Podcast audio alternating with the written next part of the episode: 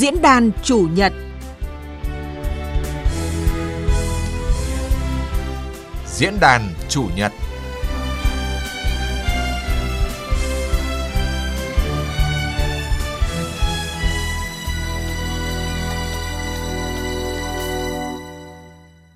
Thưa quý vị và các bạn, tăng trưởng ngoạn mục từ trong khó khăn là dấu ấn đậm nét của xuất khẩu rau và trái cây trong năm 2023. Đặc biệt trong năm qua thì ờ, xuất khẩu rau quả đã vượt qua lúa gạo, thủy sản trở thành mặt hàng có kim ngạch xuất khẩu lớn nhất với con số 5,69 tỷ đô la Mỹ, mức cao nhất từ trước đến nay. Tiếp đà bứt phá, theo thống kê của Bộ Nông nghiệp và Phát triển nông thôn thì ờ, kim ngạch xuất khẩu rau quả tháng 1 năm 2024 đạt khoảng 458,741 triệu đô la Mỹ, tức là tăng ờ, 89,2% so với cùng kỳ năm 2023.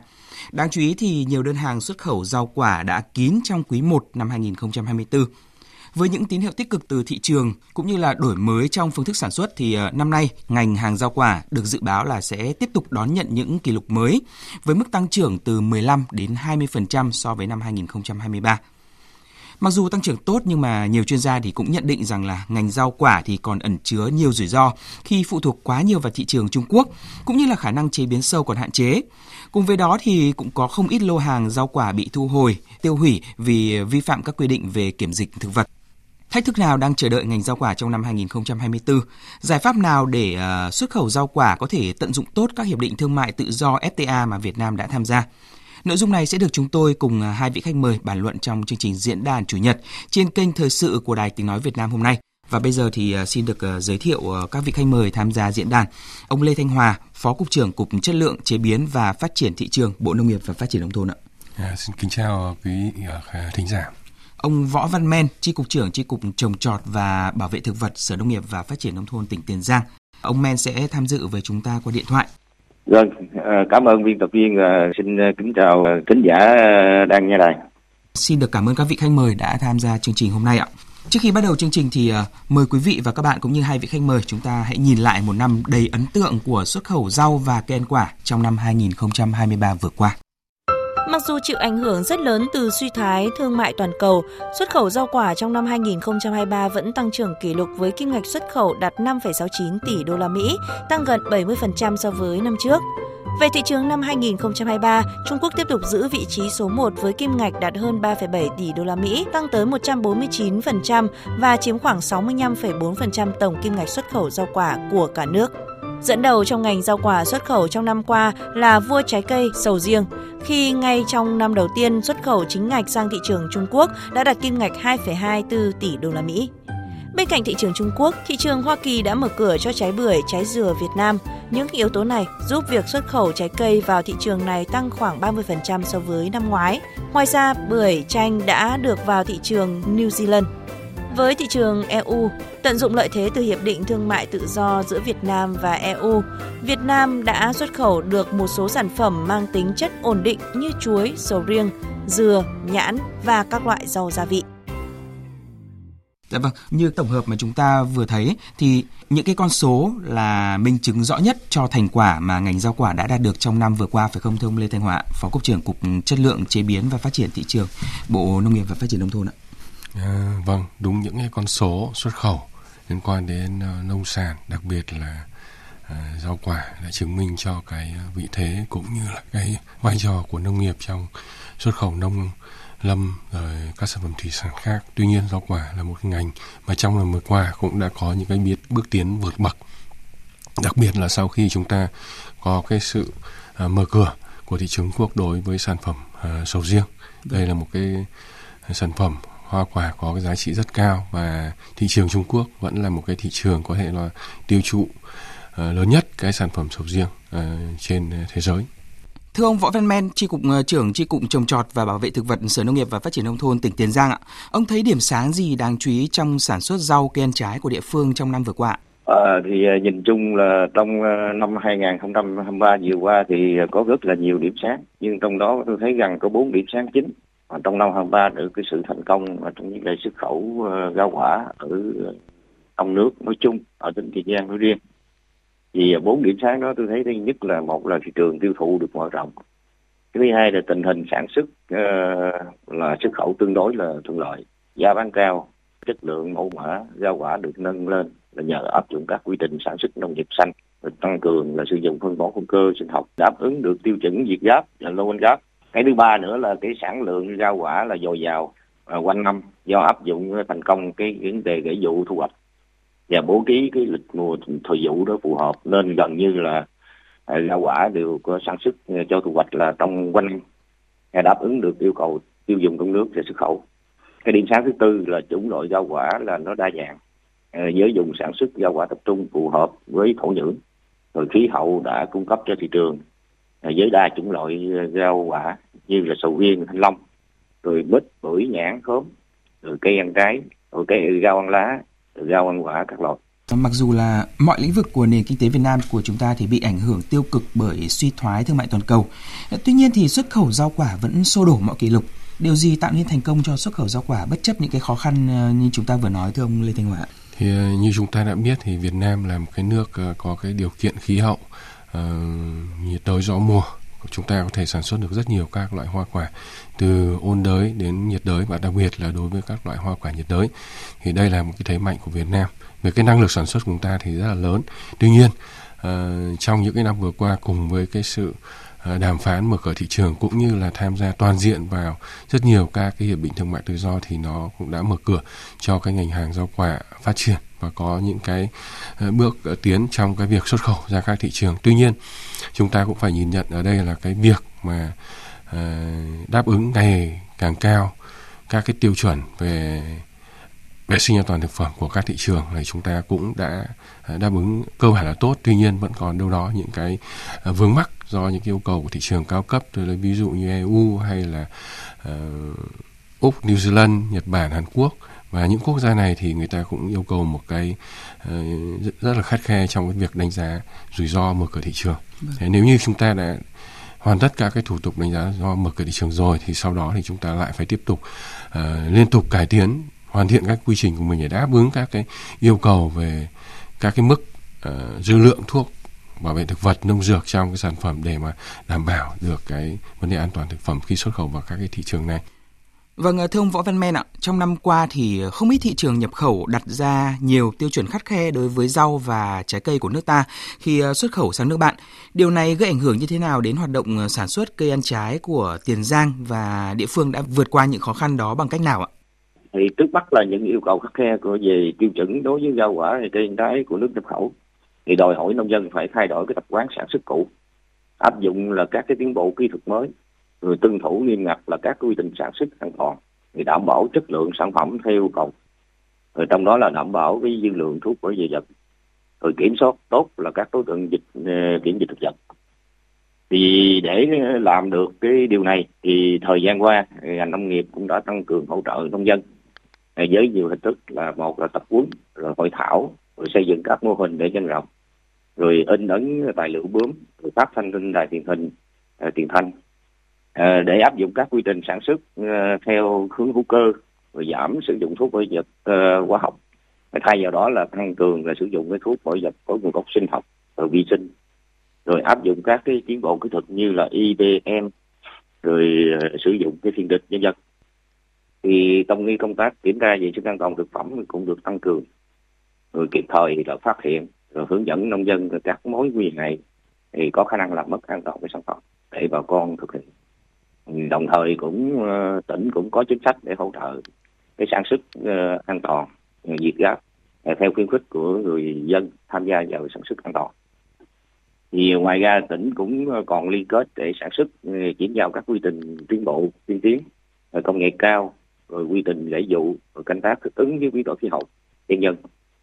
để tạo ra các sản phẩm là nông sản lớn, đồng đều, và chất lượng đảm bảo, mẫu mã đẹp, đáp ứng được yêu cầu trong nước để xuất khẩu thì nhờ thực hiện là các giải pháp nêu trên. Thì trong năm qua là chất lượng là rau quả của tỉnh là trong năm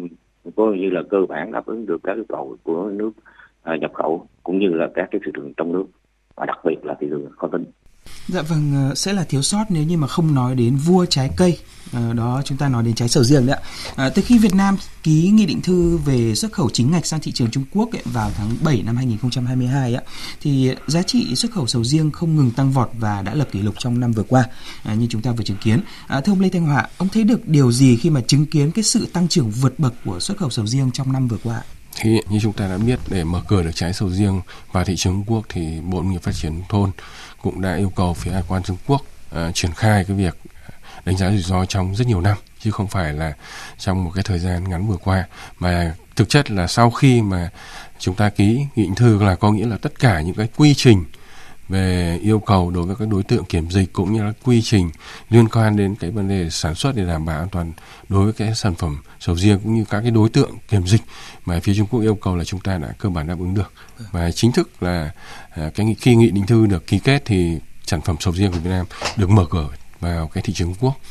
Và như tôi đã đề cập ấy là cái sầu, đối với trái sầu riêng thì Trung Quốc là cái thị trường mà tiêu thụ đến 90% cái sản lượng sầu riêng của thế giới và các cái nước trong khu vực của chúng ta ví dụ như Thái Lan trước kia rồi sau này nữa là Malaysia, Indonesia rồi Philippines và gần đây là Campuchia rồi uh, Việt Nam là cũng là những nước mà đã được Trung Quốc mở cửa cho thị trường đối với cái sản phẩm sầu riêng. Và như vậy là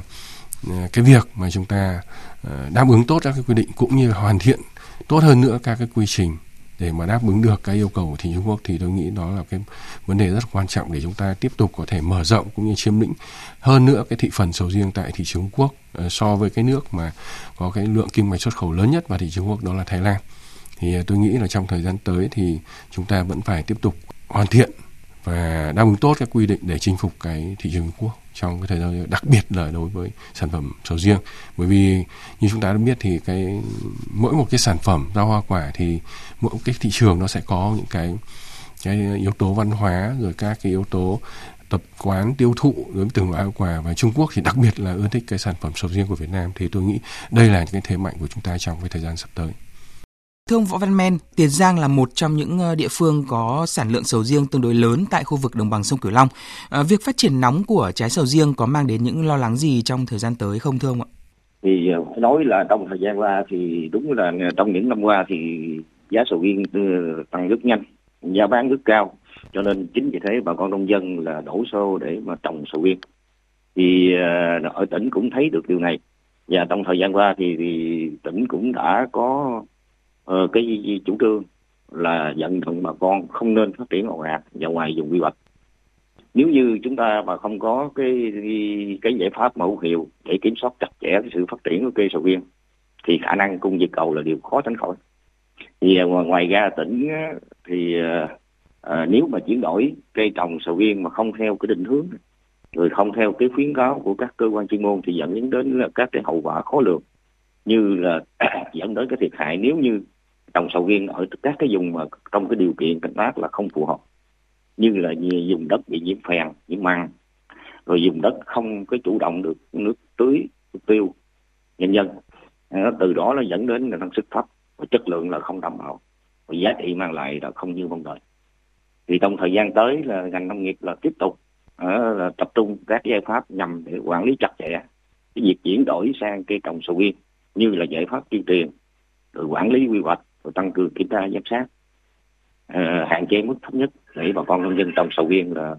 ờ, đặc biệt là trồng cái vấn đề ngoài ngoài cái tự phát ngoài quy hoạch.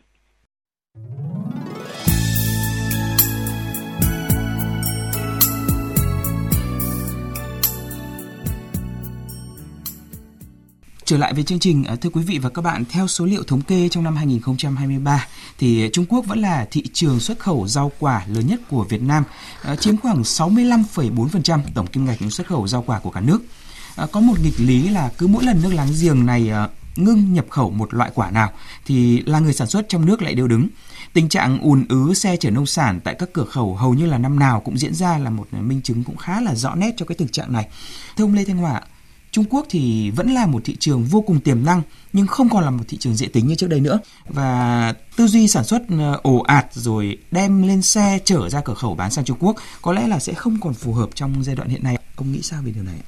Như chúng ta đã biết, Trung Quốc đã quy định rất là chặt chẽ đối với các ờ, cái loại rau hoa quả nhiệt đới xuất khẩu vào thị trường họ kể cả những cái loại mà trước kia chúng ta được coi là truyền thống như là chuối rồi nhãn vải dưa hấu chôm chôm uh, ờ, mít xoài thì Trung Quốc đã đều yêu cầu là chúng ta phải có mã số vùng trồng, mã số cơ sở trong gói thì mới được phép xuất khẩu vào thị trường Trung Quốc. Đấy. Thì ờ, rồi tiếp theo là các cái quy trình uh, giám sát đối với các cái đối tượng kiểm dịch trên các cái loại rau hoa quả nhiệt đới này. Như vậy là thì Trung Quốc đã có những yêu cầu rất là chặt chẽ đối với các cái sản phẩm khi mà nhập khẩu vào uh, thị trường Quốc theo cái yêu cầu của luật an toàn thực phẩm của họ. Và thực ra Trung Quốc là một cái nước rất là tiên tiến trong vấn đề là thông quan cũng như là kiểm dịch đối với các sản phẩm và họ đã có những cái thay đổi rất là lớn trong cái hệ thống uh, kiểm soát cái uh, an toàn thực phẩm cũng như là đối với các loại rau hoa quả uh, xuất khẩu vào thị trường Trung Quốc có nghĩa là ở đây là hải quan Trung Quốc là chịu trách nhiệm hoàn toàn trong việc kiểm soát các cái sản phẩm uh, nông sản thực phẩm nhập khẩu ở Trung Quốc. Đấy, thì họ chỉ là có một cơ quan đầu mối thôi. Thay vì chúng ta phải có nhiều cơ quan và kiểm tra chuyên ngành nó khác so với Trung Quốc thì Trung Quốc đã tạo thuận lợi tối đa cho cái việc mà thông quan hàng hóa. Còn cái vấn đề mà chúng ta vẫn hay đề cập đến là à, hoa quả của chúng ta trước khi đưa lên biên giới sau đó mới tìm khách hàng thì tôi nghĩ là cái hiện tượng đó trong những cái năm vừa qua nó đã được à, à, giảm đi rất là nhiều. Đấy, mà chỉ còn một số là quả tôi đi ví dụ đây đặc biệt là dưa hấu bởi vì là cái việc kiểm soát chất lượng ấy, nó còn uh, gặp nhiều khó khăn nên là cái thương lái em kia cũng như là Ờ, thương lái của Việt Nam thì họ vẫn có những cái khúc mắc trong cái phần giao dịch. Thì tôi nghĩ là ờ, trong thời gian tới nếu như hoàn thiện được cái quy trình này thì nó cũng sẽ rất là tốt. Còn đối với các loại hoa quả khác thì hầu như là ờ, đều có cái hợp đồng trước và và và đưa lên, sau đó mới tiến hành các cái thủ tục thông quan thì nó rất là thuận lợi. Còn trong những cái thời gian vừa qua mặc dù là bối cảnh dịch bệnh rồi vừa rồi là các cái vấn đề liên quan đến uh, yếu tố địa chính trị thì nó vẫn không ảnh hưởng lớn đến với thị trường Trung Quốc mà đặc biệt là với cái mối quan hệ rất là chặt chẽ sau khi Trung Quốc tiến hành à, đại hội đảng cũng như là Việt Nam tiến hành đại hội đảng thì cái mối quan hệ uh, về chính trị cũng như mối quan hệ ngoại giao rồi mối quan hệ kinh tế thì càng ngày nó càng được uh, thiết chặt và Trung Quốc cũng đã mở cửa cơ bản tất cả các cái cửa khẩu chính cũng như các cửa khẩu phụ dọc biên giới Việt Nam ừ. và như vậy thì ờ, theo đánh giá của tôi năm nay cũng sẽ là năm một cái năm rất là thuận lợi cho cái việc xuất khẩu rau hoa quả cũng như các cái sản phẩm nông sản khác mà chúng ta cũng biết là nếu chúng ta cũng chỉ nhìn vào cái con số uh, cũng như là cái thị phần đối với các cái loại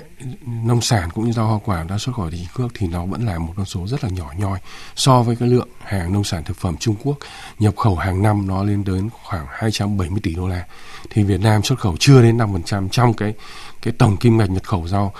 ờ, nông sản thực phẩm của Trung Quốc thì tôi nghĩ là đây nó vẫn là một cái cái cái cái con số rất là nhỏ nhoi và chúng ta cũng cần phải tiếp tục khai thác tốt hơn thị trường này nữa. Bởi vì Trung Quốc là cái thị trường mà có thể nói là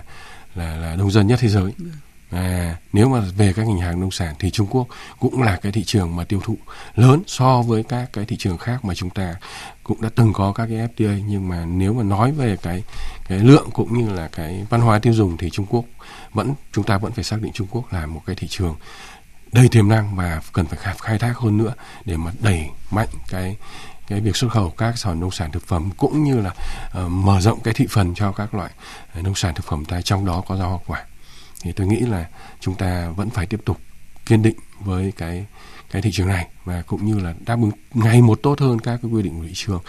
Dạ vâng, rõ ràng là Trung Quốc là một cái thị trường láng giềng và một cái thị trường có cái tiêu dùng rất là tương đồng với chúng ta đúng không ạ? Thứ hai nữa là cái vị trí của họ rất là gần với chúng ta nên là cái chi phí vận chuyển sang Trung Quốc có lẽ sẽ rẻ hơn rất nhiều so với sang các cái nước khác đúng không ạ? Hiện nay thì à, thị trường tỷ dân cũng đặt ra rất nhiều rào cản về à, kiểm dịch thực vật đối với cây ăn trái của Việt Nam. À, thưa ông Võ Văn Men ạ, à, các sản phẩm rau quả của địa phương gặp phải những khó khăn gì với các yêu cầu này từ phía nước bạn? Thì ờ, đối với những rào cản về kiểm dịch thực vật cũng như là cái yêu cầu về tiêu chuẩn khác của nước nhập khẩu đó ừ, đòi hỏi là người sản sản xuất phải thay đổi cái tập quán canh tác. Rồi trong cái đó là có liên kết canh tác sản xuất, rồi hình thành các cái chuỗi liên kết,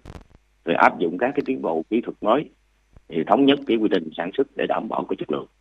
rồi kiểm soát tốt các đối tượng kiểm dịch thực vật. Thì hiện nay à, dưới tác động của biến đổi khí hậu, rồi thời tiết thay đổi bất thường diễn biến sâu hại phát triển ngày càng nó phức tạp, thì cũng gây khó khăn trong cái trong cái vấn đề công tác quản lý, như kiểm soát các đối tượng là kiểm dịch thực vật. Thì quản lý sinh vật gây hại để đạt cái hiệu quả thì cần phải đảm bảo được cái tính công đồng. Cái thứ hai nữa là các tỉnh phải có cái sự liên kết với nhau, rồi phối hợp nhau để mà đảm bảo được cái hiệu quả tối ưu nhất. Đây là một trong những cái giải pháp Ờ, trong những cái thức thách mà trong xuất khẩu trái cây của tỉnh Giang nói riêng và các nước nói chung thì chúng ta cần phải tổ chức uh, thực hiện đồng bộ và có cái hiệu quả các cái giải pháp để kiểm soát và quản lý tốt các đối tượng kiểm dịch thực vật từ cái vùng trồng cho đến cơ sở đóng gói. Việc kim ngạch xuất khẩu rau quả sang Trung Quốc ấy, trong năm vừa qua chiếm tới gần 2 phần 3 kim ngạch xuất khẩu rau quả của cả nước, khiến cho nhiều chuyên gia lo ngại rằng là chúng ta đang quá lệ thuộc vào cái thị trường này ạ. Điều này có gây ra những cái thách thức gì cho xuất khẩu rau quả của chúng ta trong năm nay thưa ông? Ở đây chúng ta cũng cần phải lưu ý một cái vấn đề là đảm bảo cái tính minh bạch trong cái việc cấp mã số vùng trồng cũng như là mã số cơ sở đóng gói đặc biệt là đối với vùng trồng bởi vì là cũng đã có cái hiện tượng là các cái doanh nghiệp ờ, xuất khẩu ờ, và các doanh nghiệp nhập khẩu bên kia là mượn mã số vùng trồng hay là lấy mã số vùng trồng thậm chí là không xin phép của các cái đơn vị uh, hay các địa phương mà có sở hữu cái này. Do đó nó gây ra cái hiện tượng là thiếu minh bạch cũng như là nó ảnh hưởng đến cái cái cái việc mà chất lượng của các sản phẩm đó khi xuất khẩu vào thị trường của bạn. Bởi vì là đối với các sản phẩm mà đã từ các cái vùng mà có mã số thì nó sẽ được tuân thủ theo các quy định trồng và các quy định kỹ thuật đảm bảo đáp ứng được cái tiêu chuẩn của thị trường. Còn những cái vùng mà uh, không có cái mã số đó thì thậm chí là chưa đủ đảm bảo được các cái tiêu chuẩn cấp của phía Việt Nam thì tôi nghĩ là đây là những cái mà chúng ta cũng cần phải giám sát chặt chẽ hơn nữa trong thời gian tới để nó tránh cái hiện tượng là là đôi khi là sản phẩm sang và có những cái phát hiện nó vi phạm như vậy thì nó sẽ ảnh hưởng trực tiếp đến cái vấn đề uy tín của Việt Nam cũng như là uy tín của các cái cơ sở uh, hay là các địa phương mà đã được cấp mã số vùng trồng thì cái này trong thời gian tới thì tôi nghĩ là phía hải quan Trung Quốc cũng sẽ giám sát rất là chặt, cũng như là phía hiện tại thì cái việc cấp mã số vùng trồng này thì bộ nông nghiệp cũng đã phân cấp mà đây, cục bảo vệ thực vật cũng đã phân cấp về cho các địa phương, nên là cái vai trò của các địa phương ở đây cũng phải ờ, rất là giám sát, rất là chặt chẽ cái việc này. Và cũng phải nói rằng thị trường Quốc ấy thì chúng ta chỉ mới xuất khẩu và đã bứng các cái của một số các cái địa phương giáp biên giới của ta thôi chứ nếu như đi sâu vào lục địa thì tôi nghĩ là cái này chúng ta cần phải khai thác tốt hơn nữa thì có thể là nó sẽ tiếp tục đẩy mạnh lên cái cái cái cái xuất khẩu của chúng ta vào thị trung Quốc. Và như chúng ta đã biết hiện tại chúng ta chưa có một cái FTA nào với cả Trung Quốc cả nhưng mà Việt Nam uh, trong khuôn khổ của ASEAN chúng ta đã tiếp tục đàm phán để nâng cấp cái hiệp định thương mại tự do giữa uh, Ờ, ASEAN với Trung Quốc lên một cái ờ, tầm cao mới có nghĩa là nó tương đương với hiệp định khu vực mà chúng ta đã ký với Trung Quốc với ờ, bốn uh, cái nước khác là Nhật Bản, Hàn Quốc rồi uh, Úc, New Zealand. Thế thì đây là những cái mà phía Trung Quốc cũng đang có những cái mong muốn và cũng như là uh, hoàn thiện hơn nữa các cái quy trình trong vấn đề làm sao đẩy mạnh cái việc xuất khẩu các cái sản phẩm nông sản thực phẩm từ ASEAN và Trung Quốc mà ở đây Việt Nam là cái đối tác thương mại lớn nhất của Trung Quốc trong khuôn khổ của ASEAN. Một số ý kiến cũng cho rằng là các địa phương hiện nay thì chỉ bán các sản phẩm tươi mà thiếu các công nghệ bảo quản sau thu hoạch, công nghệ chế biến sâu để làm gia tăng giá trị cho sản phẩm. À, thưa ông Võ Văn Men, ông có chia sẻ gì về vấn đề này ạ? Thì ờ, nói chung là vấn đề này thì từ nhiều năm qua đó thì ờ, tỉnh cũng đẩy mạnh là liên kết sản xuất theo chuỗi giá trị. Với ba cái dự án thì hiện nay và nó uh, hiện nay thì ở tỉnh cũng đã triển khai ba cái dự án chuỗi liên kết sản xuất và tiêu thụ ở các nông sản chủ lực ví dụ như là thanh long rồi sầu riêng và sầu cát và lộc thì trong đó là tập trung là xây dựng rồi củng cố các hợp tác xã rồi tổ chức lại các cái sản xuất từ đại diện nông dân để liên kết với các cái doanh nghiệp để tiêu thụ là sản phẩm, rồi thiết lập và quản lý tốt các cái vùng trồng, rồi chuyển giao các tiến bộ kỹ thuật, rồi thực hiện các cái phóng sự để truyền thông quảng bá cái sản phẩm thương hiệu cũng như là cái hiệu quả của dự án. Rồi khuyến khích liên kết là hiện nay tỉnh cũng có cái cái cái liên kết là sản xuất và tiêu thụ rau quả theo nghị định 98 của chính phủ để tổ chức nhân rộng mô hình liên kết sản xuất và tiêu thụ của địa phương. Dạ vâng, có một con số khác đó là Liên minh châu EU thì là thị trường nhập khẩu rau quả lớn nhất thế giới. Nhưng mà năm qua thì thị phần của Việt Nam mới chỉ chiếm khoảng 0,18% tổng giá trị ờ, nhập khẩu của EU thôi ạ. À, thưa ông Lê Thanh Họa, vì sao rau quả Việt Nam lại thất thế ở châu Âu như vậy ạ? Thì ờ, như chúng ta đã biết thì các cái quy định về an toàn thực phẩm của EU rất là chặt chẽ và EU vẫn liên tục là thay đổi cũng như cập nhật các cái quy định mới về an toàn thực phẩm và cái việc mà EU giám sát an toàn thực phẩm thì ngày nó càng chặt chẽ hơn và cái tần suất kiểm tra nó cũng tăng tùy theo cái mức độ mà họ phát hiện ra các cái vi phạm đối với các sản phẩm nông sản thực phẩm uh, của Việt Nam cũng như các quốc gia khi xuất khẩu vào vào vào thị trường của họ. Thế, mặc dù là chúng ta có cái FTA rồi nhưng mà một số mặt hàng là nó vẫn phải nằm trong cái ờ, theo cái kim ngạch theo cái kim ngạch và có hạn mức nhập khẩu. Tôi lấy ví dụ như một số sản phẩm rau quả như ngô ngọt rồi nấm như tỏi rồi uh, một số các cái sản phẩm như là tinh bột sắn. Thì đây là những cái mà EU áp dụng cái hạn ngạch. Ngoài hạn ngạch thì sẽ bị áp mức thuế rất là cao còn trong hạn ngạch thì được được giảm thuế. Tuy nhiên đối với các loại rau quả như tôi đã đề cập đó là EU không yêu cầu đánh giá rủi ro mở cửa thị trường. Tuy nhiên cái việc mà đáp ứng các quy định về mức dư lượng thì nó rất là nó rất là là, là, là chặt chẽ. Đấy, do vậy nếu như mà chúng ta không đáp ứng được thì chắc chắn là cái việc mà mở cửa thị trường vào EU thì nó uh, mở rộng cái thị phần EU thì nó cũng rất gặp gặp rất nhiều khó khăn. Và đặc biệt là đối với các, các loại rau quả thì EU nó là cái cái cái thị trường mặc dù là chúng ta có FTA thuận lợi nhiều đó nhưng mà cái cái việc cái vị trí địa lý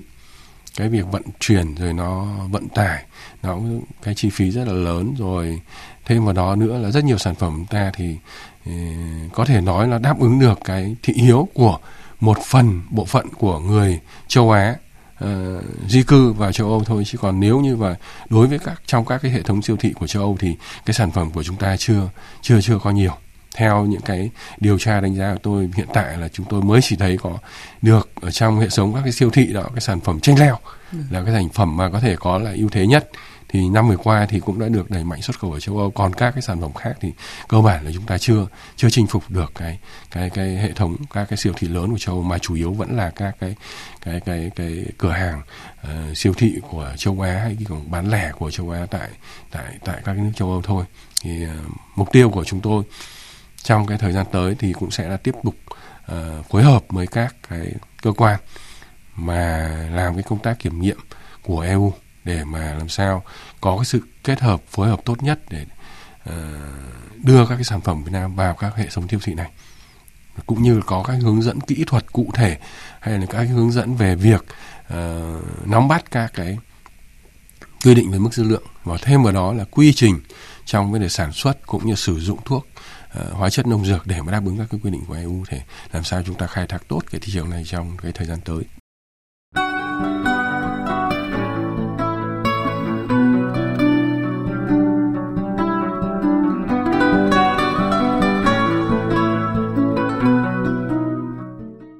Thưa quý vị và các bạn, ở nước ta thì thiên nhiên đã ưu đãi ban tặng cho mỗi địa phương một sản vật riêng. Đáng mừng hơn nữa thì ờ, những trái cây đặc sản đó lại đang chinh phục được rất nhiều thị trường khó tính. Quả sầu riêng là một minh chứng bởi ờ, từ khi Việt Nam ký nghị định thư về xuất khẩu chính ngạch ra thị trường Trung Quốc vào tháng 7 năm 2022 thì ờ, giá trị xuất khẩu sầu riêng đã tăng rất là nhiều. À, điều gì tạo nên thành công cho xuất khẩu sầu riêng và tương lai cho trái sầu riêng trong năm 2024 này như thế nào? Mời quý vị và hai vị khách mời cùng tìm hiểu qua phóng sự sau đây. Từ lúc xe vào trong bãi cho đến khi xe đi nếu mà nhanh thì tầm 30 phút đến một tiếng. Còn nếu mà xe đi chậm này thì cứ phải tùy theo số lượng xe vào trong bãi. Cửa khẩu quốc tế đường bộ số 2 Kim Thành, tỉnh Lào Cai, mỗi ngày có từ 50 đến 80 phương tiện chở sầu riêng xuất khẩu. Mỗi container có giá trị khoảng gần 2 tỷ đồng, cao hơn từ 4 đến 5 lần so với các loại trái cây xuất khẩu truyền thống. Anh Vũ Ngọc Nam, đại diện công ty cổ phần xuất nhập khẩu An Nguyên cho biết, để hạn chế rủi ro, doanh nghiệp phải đáp ứng được yêu cầu nghiêm ngặt về quy cách đóng gói, truy xuất nguồn gốc, mã vùng trồng. Để tránh cái thiệt hại cho doanh nghiệp ấy, thì ờ, ngay từ trong vựa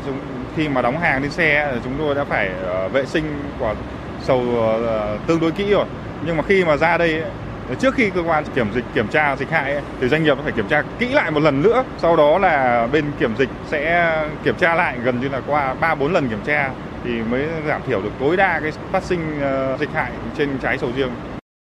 Ưu tiên luồng xanh, hỗ trợ tối đa thủ tục, nhiều địa phương biên giới như Lào Cai, Lạng Sơn đang tạo điều kiện cho trái sầu riêng xuất khẩu thuận lợi. Tại Lạng Sơn, theo bà Hứa Thị Hồng, Phó Tri Cục trưởng Tri Cục Hải quan Cửa khẩu Hữu Nghị, Cục Hải quan tỉnh Lạng Sơn, Trung Quốc hiện đang cho xây dựng lộ trình loại bỏ hoàn toàn xuất khẩu tiểu ngạch vào nước này. Do đó, để xuất khẩu sầu riêng vào thị trường Trung Quốc một cách bền vững, ngoài mã số vùng trồng, đơn vị xuất khẩu phải đảm bảo đầy đủ các thông tin về an toàn thực phẩm do phía Trung Quốc đặt ra dân mình là mua bán theo kiểu phi mậu dịch. Hàng của Việt Nam mình nhiều khi là họ mang hàng lên nhưng chưa biết bán cho ai. Lên cửa khẩu thôi, thế còn bán được thì là tốt, không bán được thì họ lại mang về. Thế dẫn đến tình trạng là ví dụ những cái người nào mà có hàng thì họ ký hợp đồng thì là họ mua được. Nhưng có tình trạng là cứ mang hàng lên cửa khẩu, không biết khách hàng là ai, cứ giờ giao được cho ai thì bán cho người đấy. Thì nó đang là một vấn đề. Thì nó mới dẫn đến đùn đúi theo bà Nguyễn Thị Thu Hương, Phó Cục trưởng Cục Trồng Trọt, Bộ Nông nghiệp và Phát triển Nông thôn, dự báo trong năm nay, quả sầu riêng sẽ tiếp tục lập kỷ lục xuất khẩu khi ngày càng có nhiều sự đầu tư vào vùng trồng theo tiêu chuẩn cao. Hiện sầu riêng tươi đã xuất khẩu sang 24 quốc gia và vùng lãnh thổ, trong đó sầu riêng đông lạnh cũng đã có mặt tại 23 thị trường. Cục Bảo vệ Thực vật đã và đang tập trung đàm phán mở rộng thêm các thị trường xuất khẩu, trong đó có thị trường Ấn Độ cho sản phẩm này. Về phía Bộ Nông nghiệp, thời gian tới thì sẽ tập trung vào việc đàm phán mở rộng thêm các cái thị trường xuất khẩu cho ngành sầu riêng Việt Nam. Chúng tôi đang làm việc với phía Ấn Độ để có thể mở cửa thị trường cho quả sầu riêng sang thị trường này. Và ông rất hy vọng năm tới thì cũng có thể sẽ xuất khẩu được quả sầu riêng thị trường này. Cũng phải thông báo là sầu riêng sang Ấn Độ thì Ấn Độ cũng là một thị trường không hề dễ tính. À, vâng, thưa ông Lê Thanh Hòa, phóng sự chúng ta vừa nghe thì à, cũng có một số liệu là theo Hội Doanh nghiệp hàng Việt Nam chất lượng cao ấy ạ, cái dung lượng thị trường sầu riêng của Trung Quốc có thể đạt 20 tỷ đô la Mỹ và cả thế giới thì là 28,6 tỷ đô la Mỹ vào năm 2025. Đây có phải là cái chất xúc tác mà khiến cho xuất khẩu vua trái cây nói chung đó là trái sầu riêng đấy ạ và xuất khẩu rau quả nói riêng ạ tiếp tục lập cái kỷ lục mới trong năm 2024 này ạ. Tôi nghĩ đây đúng là cái cái chất xúc tác để mà chúng ta đẩy mạnh cái xuất khẩu uh, sầu riêng cũng như là một số hoa quả khác mà chúng ta đã có được cái cái uy tín cũng như là cái sự yêu thích của thị trường quốc trong đó có cả cái sản phẩm nhãn vải. Đấy rồi thanh long. Đấy thì từ trước nay những cái sản phẩm này thì của chúng ta hay là mít cũng vậy cũng là vẫn là vào thị trường Trung Quốc là chính. Đấy, còn sắp tới thì đối với quả thanh long thì ừ, trong những cái tháng cuối năm vừa rồi thì chúng ta cũng đã được đạt được một cái sản lượng rất là lớn khi xuất khẩu ở thị trường Quốc so với các loại rau hoa quả khác. Nó chiếm đến hơn 2 phần 3 cái cái cái cái tỷ trọng trong tỷ trọng xuất khẩu rau quả của Việt Nam ra thế giới. Thì ờ, tôi nghĩ là trong năm 2024 cũng như 2025 thì trong cái thời gian vừa qua thì cái cái diện tích sầu riêng ở nước ta nó cũng có cái sự tăng đột biến. Đấy, bà con mở rộng cái diện tích rất là lớn. Đấy, và thứ hai thêm vào đó nữa là chúng ta có thế mạnh là cái vụ sầu riêng của Việt Nam nó giải đều trong năm. Đấy, do vậy mà chúng ta có cái nguồn hàng rất là ổn định để mà cung cấp cho thị trường quốc. Nó khác so với cái thị trường ta là chỉ vào những cái tháng cuối năm và đấy, thì đây là những cái mà chúng ta có thế mạnh và chúng ta cũng cần phải phải phải phải uh, khai thác tốt cái này. Thêm vào đó nữa là chúng ta cũng cần phải uh, có những cái uh, nắm bắt các cái thông tin của thị trường làm sao làm đảm bảo tốt cái liên kết chứ thực ra trong cái thời gian vừa qua thì chúng tôi cũng nắm bắt được rất nhiều thông tin là cái giá sầu riêng của Việt Nam thậm chí còn cao hơn cái giá uh, bán ở bên thị trường quốc. Thế do vậy mà rất nhiều doanh nghiệp làm ăn uh, khi xuất khẩu sầu riêng mà phải ký đơn hàng rồi thì thì bắt buộc là phải đưa hàng sang thôi thậm chí là là bị uh, lỗ rất là nhiều. Do vậy mà cái việc ở đây ngoài cái việc mà có sự liên kết chặt chẽ trong cái cái cái sản xuất giữa người nông dân sản xuất rồi nhà xuất khẩu sơ chế đóng gói rồi xuất khẩu. Rồi thêm vào đó nữa là chúng ta cũng phải chú trọng một cái khâu rất là quan trọng đó là uh, chất lượng của cái quả sầu riêng. Để làm sao là cái thời điểm thu hái uh, nó đảm bảo được uh, tốt nhất cho cái chuyện mà vận chuyển. Rồi thêm vào đó nữa là các vấn đề xử lý sau nhập khẩu thì chúng ta cũng cần phải bắt kịp với những cái quy định của thị trường ở đây thì ví dụ như những những cái có nhiều sản phẩm hóa chất mà được phép Trung Quốc cho xử lý nhưng mà Việt Nam lại chưa cho phép thì đây là những cái chúng ta cũng cần phải tính đến trong cái thời gian tới để làm sao nó hài hòa được cái lợi ích cho cả người nông dân Việt Nam cũng như người lợi ích ờ, cho các doanh nghiệp so với các cái nước khác mà ờ, người ta cũng hiện đang xuất khẩu cái sản phẩm sầu riêng vào thị trường Quốc. Thưa ông Võ Văn Men, Tiền Giang có rất nhiều loại trái cây đặc sản mà các nước nhập khẩu rất ưa chuộng. Tuy nhiên thì nhiều nơi vẫn chưa biết đến chúng ta vì chưa xây dựng được thương hiệu. Để vươn ra thế giới thì chúng ta cần thiết phải xây dựng và quảng bá thương hiệu của mình như thế nào thưa ông? Đối với Tiền Giang thì có có nhiều cái nhãn hiệu trái cây mà được người tiêu dùng là biết đến như là sầu cáp Bạch Lộc, vũ sữa lò gà, Vĩnh Kim, rồi sầu riêng Cà Lậy, Thanh Long chợ gạo, sơ ri Gò Công, rồi khóm Tân Phước, rồi ờ, Sabo là mắt Kim Sơn, rồi nhãn Như Quý, vân dân rồi à, mãn cầu sim là ở Tân Phú Đông. Thì rất là nhiều nói chung là ở Tiền Giang thì cũng rất là nhiều cái sản phẩm mà có tên thị trường. Thì đây là một điều loại ờ, đây là một loại trái cây mà đặc sản chủ lực của tỉnh. Đây đó đó là một số loại trái cây chủ lực của tỉnh.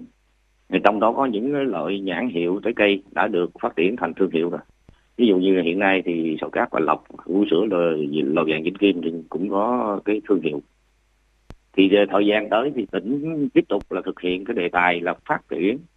Ờ, nhãn, hiệu ờ, sản phẩm hàng hóa nông sản. Mà sản có lợi thế là trên địa bàn tỉnh Tiền Giang giai đoạn 22 rồi 25 thì để tiếp tục là phát triển cái thương hiệu trái cây của tỉnh, thì tiếp tục xây dựng và phát triển thương hiệu trái cây, rồi ứng dụng công nghệ số ờ, trong cái tìm kiếm sản phẩm và phát triển thị trường. Rồi tìm kiếm đầu ra cho sản phẩm trái cây của tỉnh trên thị trường quốc tế với kế hoạch cụ thể có sự phối hợp chặt chẽ của các cái ngành và địa phương